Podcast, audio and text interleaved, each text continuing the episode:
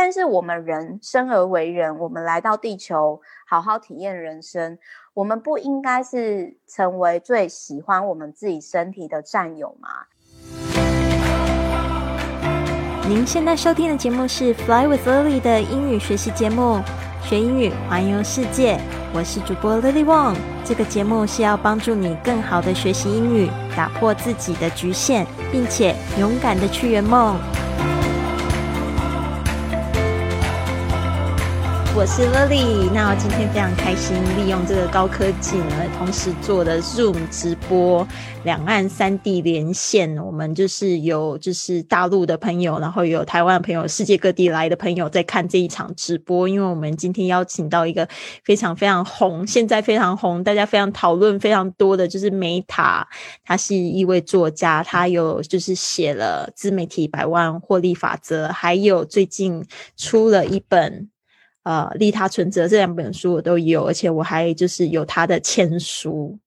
对，然后所以这个人在我心目中有多重要，大家就知道，因为我觉得他是我们这个新兴女星的这个非常非常杰出的代表，对，然后呢，呃，今天就是很开心邀请他，因为就是在他书里面，他常会讲到他他有这个环游世界五大洲的经验。我个人是非常羡慕，虽然我可能去过比他更多国家。对啊，你你在那客气，你明明都很厉 害。但是我没有去过非洲，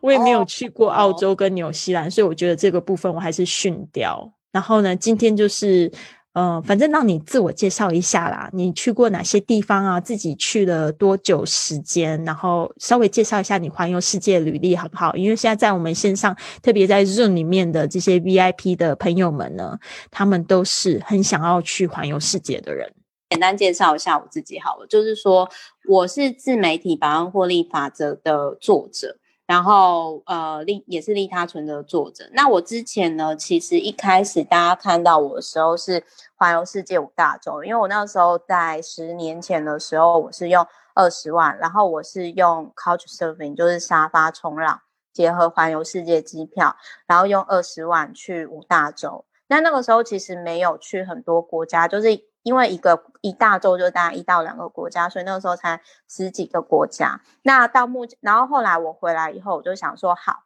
我要几岁的时候去几个国家？那我目前就是过三十几岁嘛，可是我已经去超过四十几个国家，然后就刚好。最近今年就疫情也没办法去哪边这样，那我自己的公司呢，其中有一项比较特别的服务，就是客制化的订阅服务。那公司四年多，目前有超过五百多位 VIP 那店铺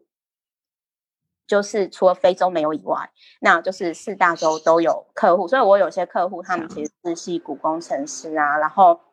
或者是就是在美国，就是年收破千万以上的电商圈的老板这样，那大家订阅的理由都不同，它是一个客制化服务，那所以就是欢迎各位有空可以来玩。我们缺非洲的朋友啦，就是不知道有没有非洲的 对。然后我之前有去过非洲，是那个就是我有去撒哈拉沙漠。就是如果说今天节目结束以后，你会想要交流环游世界机票，或者是说你想要知道说如何透过交换宿住宿，不是打工住宿，是比较早期的那种沙发冲浪的话，那也都可以交流。那我也是在那个时候，就是很早之前，就是现在很夯的 Bitcoin 哦。其实我们那个时候背包客圈就早就就是很早很早，其实我就开始。用了，那我也是后来就是因为爱香水，就是我男朋友他是公务员，那我回台北之后，我才发现到说，哎，其实我们在国外，就是我觉得这是很应该是很常见的，但是我回到台湾之后，我觉得台湾很特别，台湾很多比如说网络什么都很发达，可是它有些地方我就觉得说，哎，国外我们很常见的东西，但是好像在台湾就是好像晚了晚会比较晚几年这样子。就是跟各位分享一下，那反正总而言之，我就是公司这就是四五年多，我持续在做一件事情，就是说我很喜欢，就是把资讯流动到需要的人身边。所以就是说，不论是我读者，或者是我客户，还是我的粉丝，只要是有问我什么，我都会跟他们交流说，呃，他们需要资讯。因为我是一个很喜欢看书的，我们平均大概每天就会看一本畅销书以上这样子。我这边解释一下好了，因为其实我童年很不快乐，就是我十到二十岁的时候，因为我又是老大，所以我那个时候其实我把多数的时间，除了当个好学生啊，然后很多奖学金或者是成绩很好，我另外一方面就晚上没办法好好睡觉，就是我要帮忙照顾巴金森氏症跟阿兹海默症的。阿妈，那我阿妈比较，就是我奶奶比较特别，是她是六十几岁离婚之后，在乡下买了一甲地，自己在佛寺的住持阿妈。所以我的，我以前一直会觉得说，哦，那种童年住在佛寺啊，然后奶奶是住持，这是一个很正常的事情。后来我才发现到说，哎，其实好像不是，哎，就是我童年好像跟。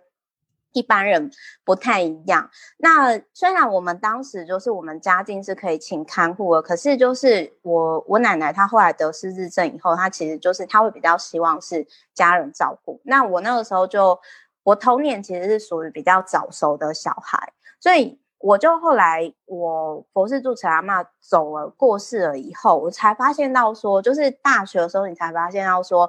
哎，其实。我以为我的童年好像跟大家一样，后来才发现，要说哇，我觉得自己好亏哦，我没有童年呢。就是那那个时候的状态是这样，那时候的状态是好，我符合社会的期待，我是一个好学生，呃，我是一个好女孩，我是一个孝顺的好孩子，什么什么的，就是各方面大家都会觉得你很棒，但是我我不快乐。我那时候其实就各位可以想象，你二十岁的时候，你曾经相信一切，或者是你付出一切去爱，你给到你不能给的为止，但是到最后获得的，就是你自己很清楚的知道，说别人觉得很棒的你，跟其实你自己是没有那么喜欢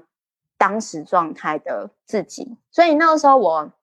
大学毕业以后，我就真的觉得说，那那个时候有点类似中年危机的状态，就是你想二十几岁，你提前遇到中年危机，就有点类似说啊，我大家不是都这样走吗？大家不是都很顺利吗？那为什么只有我经历到这样的事情？我的人生到底怎么了？那会不会是传统教育，或者是说呃爸妈给我们的，或者是说同学的那种人生，不是真的适合我人生？可是适合我自己的人生。我又要怎么去做？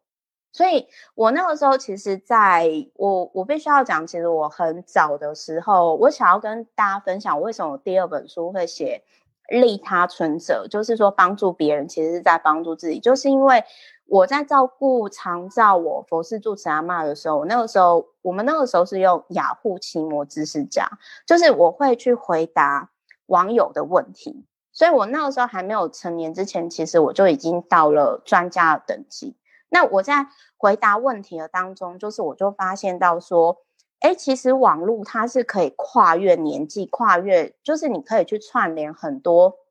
世界的一个地方。所以我也是在未成年的时候，我那个时候就开始追一个美国纽约的畅销作家，他之前去了一百多个国家，他叫 Chris。那各位如果全名是什么？Chris 就是好三千元开始的自主人生，我我打给我我用打的好了，就是我我要打在哪里？呃，那个 chat 里面就可以了。三千元开始的自主人生，对，三千元开始的自主人生的作者，我是在他其实他是少数，他算是就是启蒙我环游世界的，算是就是很早很早很早的那种学长，而且。Chris 他在当时他做很多，就是等于说是现在很多人，比如说那个时候还没有 TED，还没有 TEDx，比如说像我后来有去 TEDx 分享嘛，那 Chris 那个时候他其实做一件事情，他就是他他就是因为他有出书嘛，那他就是说他每年都会办有点类似像 TEDx 的年会，只是他都是邀请世界各地的环游世界的旅行者。然后他就跟他说：“如果你要愿意分享你环游世界的故事，那我帮你办活动。你只要飞来美国，也就是说你只要自己飞来，那我给你舞台，我帮你办活动，甚至我出书的时候，我会讲你的案例，我帮你分享。就是你能想象他在十几年前，就是我未成，我那个时候就是还没有大学之前，我那时候就觉得哇，这个布洛克也太酷了吧，好帅哦。然后我那个时候，因为我那个时候。我周遭没有任何一个人就是过着是他边旅行同时打开网络又有钱的，就是他算是很早，像什么数位游牧民族这这类台词都还没有开始之前，他就已经开始过这样生活了。所以，然后，然后我就是也有鼓起勇气去，那个时候还是 e email 年代，或者是后来有 FB 之后，我私讯他，他人其实很好，就是他都是会回你讯息的人。哇，就。对我，我觉得可能也是因为我有蓝勾勾啦，FB 蓝勾勾，所以他可能就会觉得说，哦，是就是像公众人物，应该是可以回一下，所以他有比较快回我这样。所以 Lily 我也蛮推荐说，如果有机会的话，我真的觉得你可以访问他，因为你的主题是跟环游世界有关嘛。那他算是我们这领域非常非常大的学长，因为全世界几多少个国家，那他就。他几乎就，他就真的去了一百二十几个。如只要是环游世界的人，我都一定会推荐这个学长，因为就是他，其实他真的算是我启蒙者。而且我那个时候，我又在想说，有没有一边旅行，然后还是可以持续获利，而且过过得还不错。而且他跟他伴侣的感情也是很好的，他完全活出这个典范。那我就会想说，哦，好，那我我可以怎么做？就是我们不一定，我们他的方式不一定完全适合我们嘛，而且他是男生，男生跟女生毕竟是不一样的嘛。但是我会去观察说，这个人做哪些事情，那有些东西是现在我可以去做的，这样子。嗯，对，非常棒，真的是又学到这个，我也很想要就是。很快的时间，然后阅读这些有关呃环游世界人的书，就是我对你这种一天读一本书那种，就是太厉害了，这是速度。你是有速读吗的经验吗？这个我觉得应该是他跟那个，可是我也很佩服，就是。天天运动的人呢，就是我也对啊，我也我也会跟就是我的朋友说，哦，那你们说每天就是看一本书很厉害，我觉得每天运动也很厉害，就是跟大家分享，你们绝对有就是比 Meta 更厉害的地方，真的就是每个人擅长的不同，所以我们不要拿我们不擅长的去羡慕别人擅长的这样，因为像我。我再来，比如说我明年哈，我想要做一件事情，就是我想要就是练我我会特别真的请教练，然后好好练，因为我好奇我可不可以练出那个尾鱼线、人鱼线，这是我二零二一嗯，对对，二零二一年的目标，这样子就是送给自己，就是过三十以后的礼物，因为我真的觉得过三十以后啊，我是真的，其实我觉得，我觉得运动。他真的过三十以后，它是一个很重要一件事情。然后，如果可以练肌肉的话，越早练越好。我个人真心是建议这样。虽然我还没练起来，之后再跟就是各位好朋友分享。好可爱哦，你真的非常谦虚。人家说你好，然后你就会说别人好，很棒。好的，那这边呢，我很好啦。我是这样觉得你很好，真的。很棒，很棒。好的，这边呢，我们就讲到今天大家都很期待的一个话题，就是你也有就是讲过你在别的地方从来都没有分享的，就是这个天体营的这个体验哦，到底是在哪里发生，做了什么事情哦？这件事情给你什么样的收获跟启示？你要好好聊一下。好，我那我讲一下哈，我就是我之前不是有说，我零九年那个时候，我就是想要用我自己存的没有很多钱，就是二十几万的奖学金，然后去五大洲嘛。那我那个时候就是用那个 Couch Surfing，就是沙发冲浪的网站。那我们那个年代其实通讯软体并没有那么的发达，所以我那个时候我的状况是我在 Couch Surfing 的那个平台，好，我可能找到是。适合的 host，那我我会就是说再去看他的那个 MySpace，那个时候还没有 FB 哦，超早期的时候，就是然后就是我会，然后 OK 了以后，A 好 OK 了以后呢，就是我还会就是在 OK 了以后，就是我还会在就是用 Skype，就是跟他算是有点类似，就是 interview，因为。有时候就是，哎，有些 host 呢，他就是，也许他的评价很好，什么什么，但是我个人是觉得说，如果今天有聊过天，而且甚至你可能是一两个礼拜，就是常跟他网络上有一定的连接，大概就一段时间之后，你大概就可以知道说，哦，这个人他会不会可能在你大学毕业之后，他是否适合担任你的 host 这样。那我那个时候呢，就是当时的状况是这样，就是我在欧洲的时候，我那个时候是去阿姆斯特丹，就是荷兰。那荷兰其实就是就 Lily，我我我不知道你你应该有去过啊，就是那边就是抽大麻什么那种就也都合法嘛。然后我那个 host 就是他有那个船屋，我不知道你有没有睡过船屋？船屋有睡过帆船？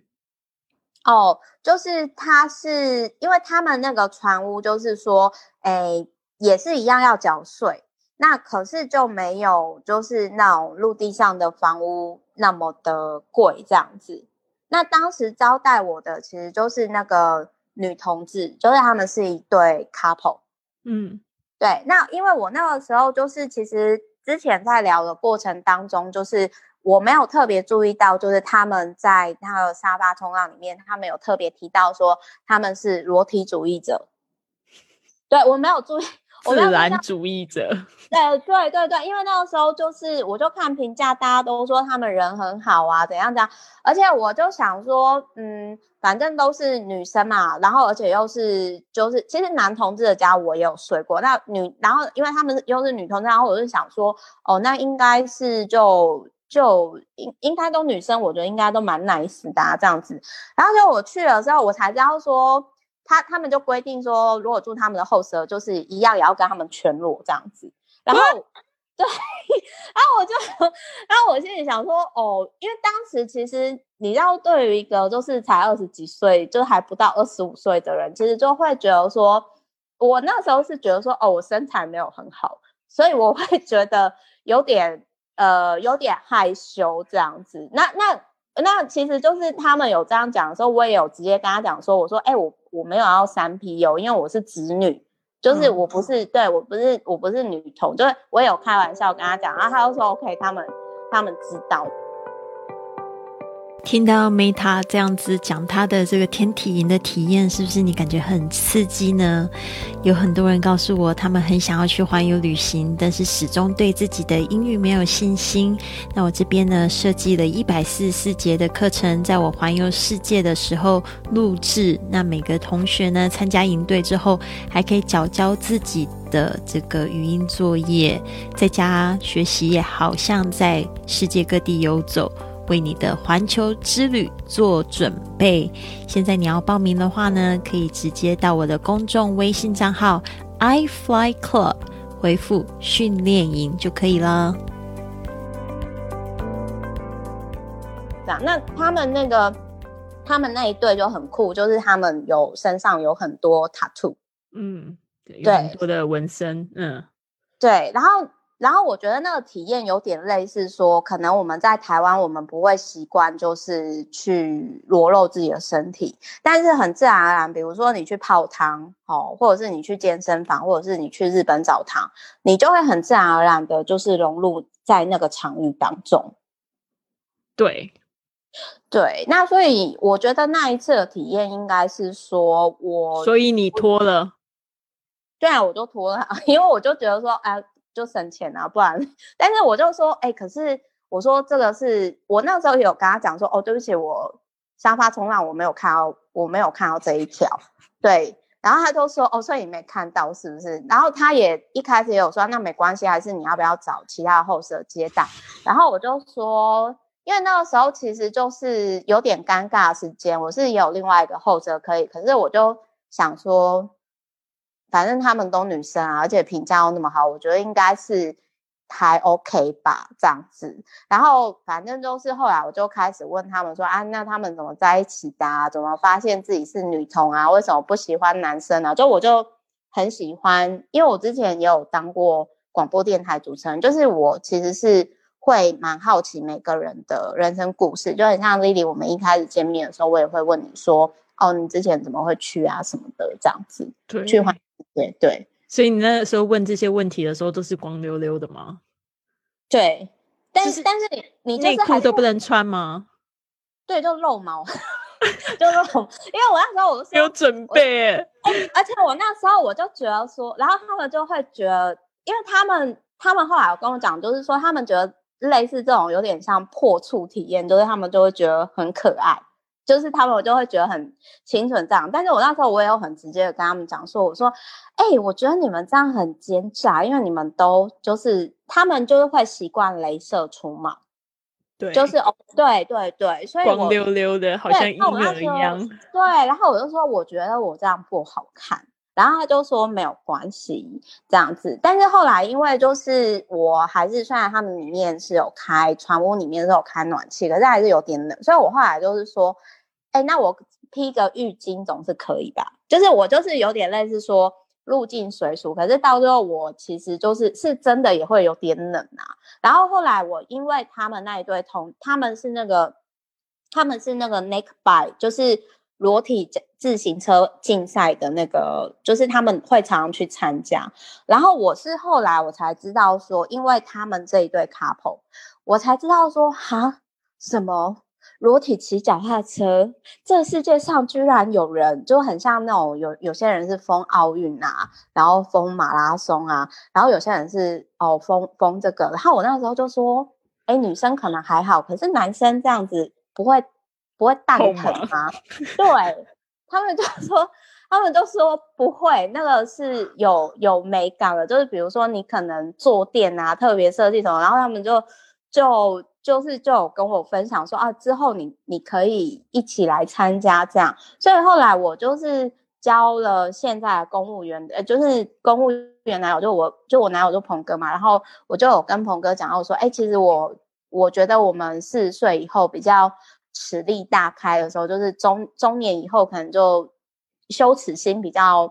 比较没有了。然后可能就是我们要不要一起去参加，然后看人家的身材好不好。然后呢，我就发现到说，就是公务员男友有被我吓到，就是他，因为他的人生完全就是不可能。他们就说怎么可能会有这种世界？我说真的有这种世界啊。然后我还查给他，我说你看那个裸体脚踏车自行。自行车比赛，你看 Naked Bike，对，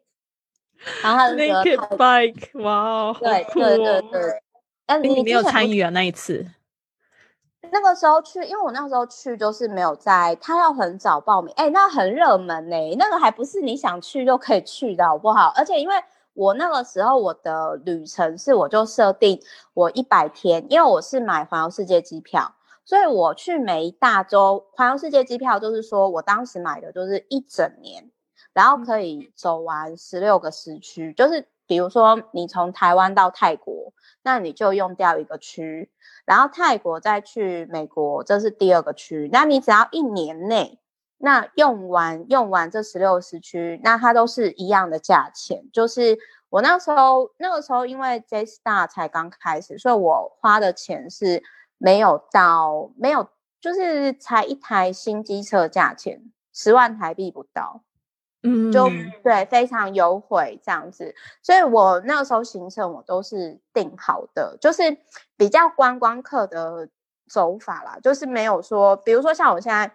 过三十以后，我喜欢的方式是，我就去当地，好，比如说我假如说我去戏谷找我朋友的话，我可能就是。住我 B V I P 的 A I R B N B，因为它有房子出租嘛。现在美国就是很多人都在封炒房啊，然后我就可能就去住那边。那我就我就等于说，呃，待个几个月，就是有点类似慢活。但是那个时候年轻的时候，因为预算有限，所以我可能就是一百天。你看一百天去十几个国家，那平均每一个国家，你说待多久？就没有就对十几个二十个就五天不到，大概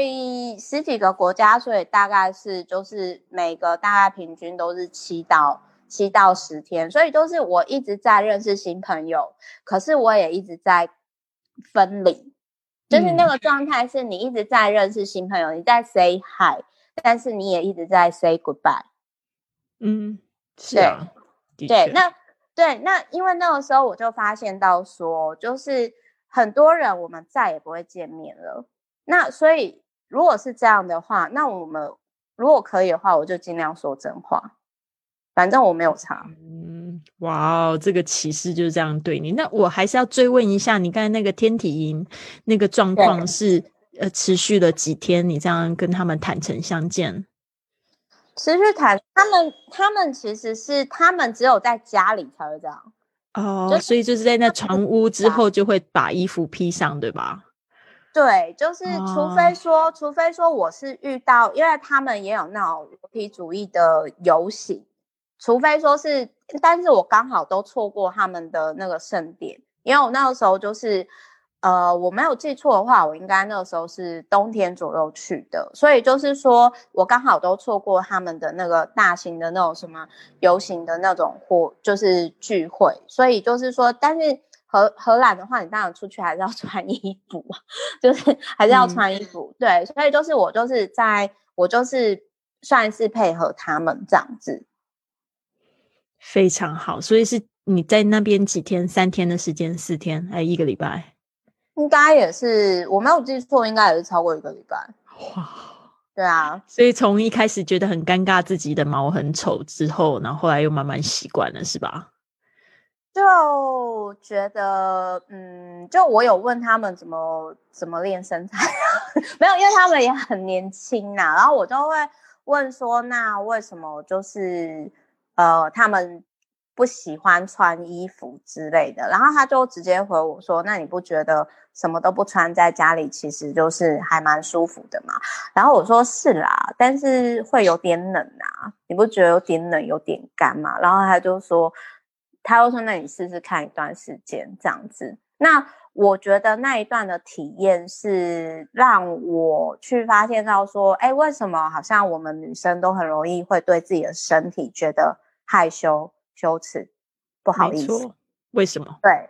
对。然后为什么？就是说，我们其实我觉得那一段虽然只有几天，可是我觉得它是让我，因为我那时候不是我说我没有童年，所以我没有快乐童年，所以我想要。”把童年玩回来，所以我就开始去环游世界嘛。那因为那个时候我就觉得说啊，因为我那时候真的是很低潮，我就真的觉得说，哦，反正我如果死在旅程当中也无所谓的状态，我保险都买好了什么的。所以我当下我就觉得说，反正尝试这个我也不会掉一块肉。可是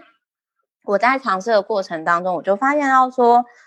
哦，其实就是为什么，就是你会自我觉察，然后你就会发现到说，哎，其实。本来的我自己的身体也很好啊，那为什么我我以前长期有很多的状态是我我没有办法接受我自己很好，然后我一直逼我自己我要更好。可是那更好是别人看我的，可是那些人看我，他们可能也多数不喜欢他们自己。但是我们人生而为人，我们来到地球，好好体验人生，我们不应该是成为最喜欢我们自己身体的战友吗？但是很多人不不论男生女生真，他们是仇视自己的，他们是就是诋诋毁自己，他们是不爱自，就是会。包含我不是说整容不好，而是我的意思是说，如果为什么你不接受你本来自己的样子就很好？为什么你会希望说你还要再更好？就是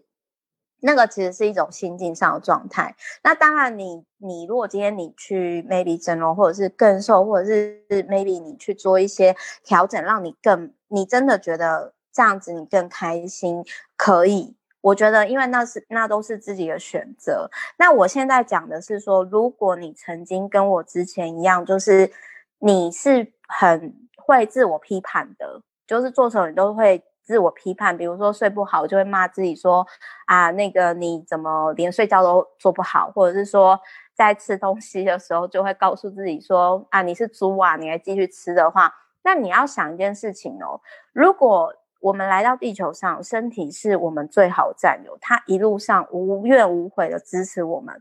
可是，亲爱的各位，你们有多少次站在镜子面前，对你的身体说谢谢你，对你的身体说谢谢你，对不起，请原谅我，我爱你。如果如果你没办法接受本来自己，如果你没办法当自己的好朋友，那你觉得还有谁会爱我们？就是。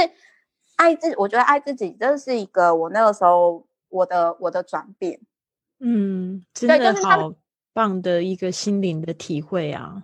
他们没有，他们没有跟你讲什么，但是就是有点类似说，他们直接这就是他们的生活。然后我也是透过那一次体验，我其实那时候蛮震撼的，因为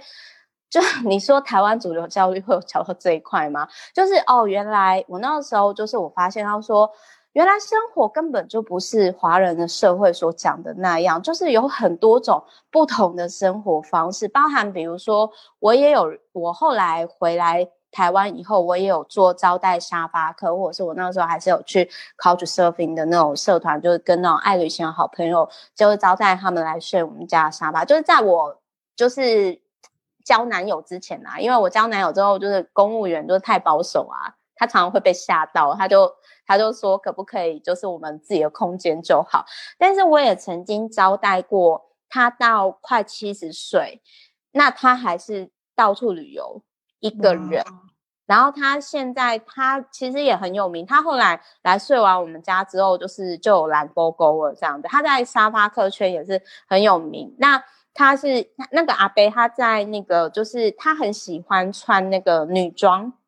哦，对。然后他其实很很厉害的一点是他那个时候我听到，我不知道他现在还还有没有住在那边。他那个时候他是自己住在那个台中的一个深山，然后他自己盖盖。他还住在那里？不是，我不知道，我肯定肯定，因为我去台中的时候我也听过他，他非常有名。对对，他呃，我真的可以给你看照片。他真的在还没有蓝勾勾之前就来睡过我们家，知道吧？然后那个时候我就觉得，其实我很谢谢我那时候招待那个快七十岁的爷爷。为什么？因为他让我理解到说，因为那个时候其实我环游世界回来，我就是刚好那几年旅游风，所以我上了各大节目，什么担任评审或者是通告艺人。可是当时我其实我我也没有很快乐，因为我。因为旅行对我来讲，这是一个很私密的东西。可是，就我知道说，我没有办法像我有些旅游部落客朋友真的那么喜欢玩。因为相较于旅行，我最爱的其实是我现在在做的事情，就是阅读、诗作、分享，甚至我觉得写书，我觉得都就是不是说我不喜欢旅游，而是说我没有办法一直处在移动的状态。所以，其实我看到。他的时候，我那个时候其实我的想法是，我可能没有办法像他那么厉害，到老都还在移动的状态。就是他那样生活是适合他的，但是不见得是适合女生的我，因为我想要做的是，我到老他会随着我，就是我想要做的事，就是就我自己会有一个。